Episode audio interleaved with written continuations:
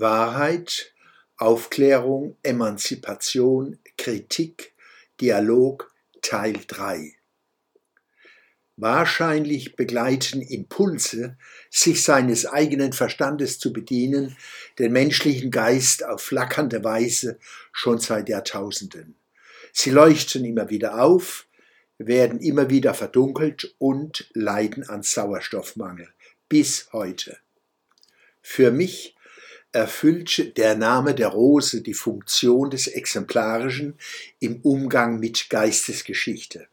Was Konkretisierung, Verdichtung und Strukturierung von Aufklärung angeht, kommt den europäischen Schüben in den letzten Jahrhunderten überragende Bedeutung zu.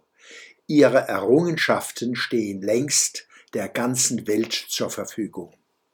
So verstehe ich zum Beispiel Thilo Sarrazins oder Susanne Schröters Kritik an islamischen Kulturen und ich teile sie.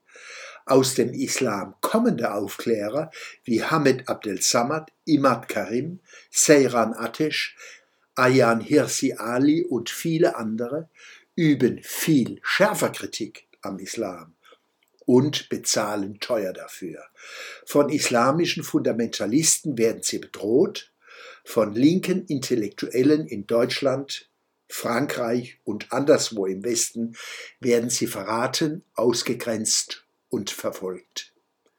Ein Freund berichtet mir, wie er in einer angesehenen Buchhandlung ein aktuelles Buch von Thilo Sarrazin kaufen wollte. Der Buchhändler erbot sich, das Buch zu bestellen.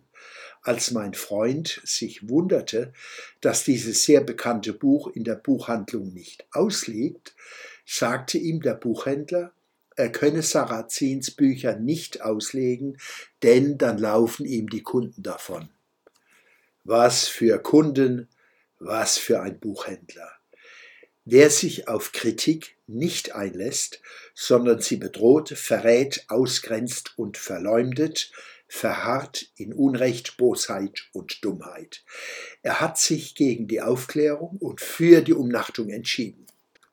Auch jenseits der weitgehend unterdrückten Diskussion um die islamischen Kulturen verschlechtern sich die Voraussetzungen für offene, gleichberechtigte Debatten in den bis dahin eher demokratischen Staaten des Westens, nicht zuletzt in Deutschland.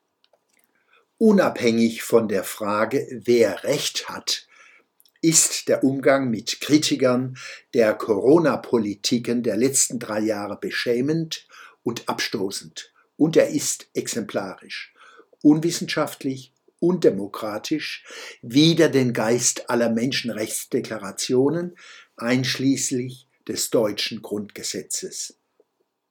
Der Schwöbelblock am Samstag, 17. Juni 2023.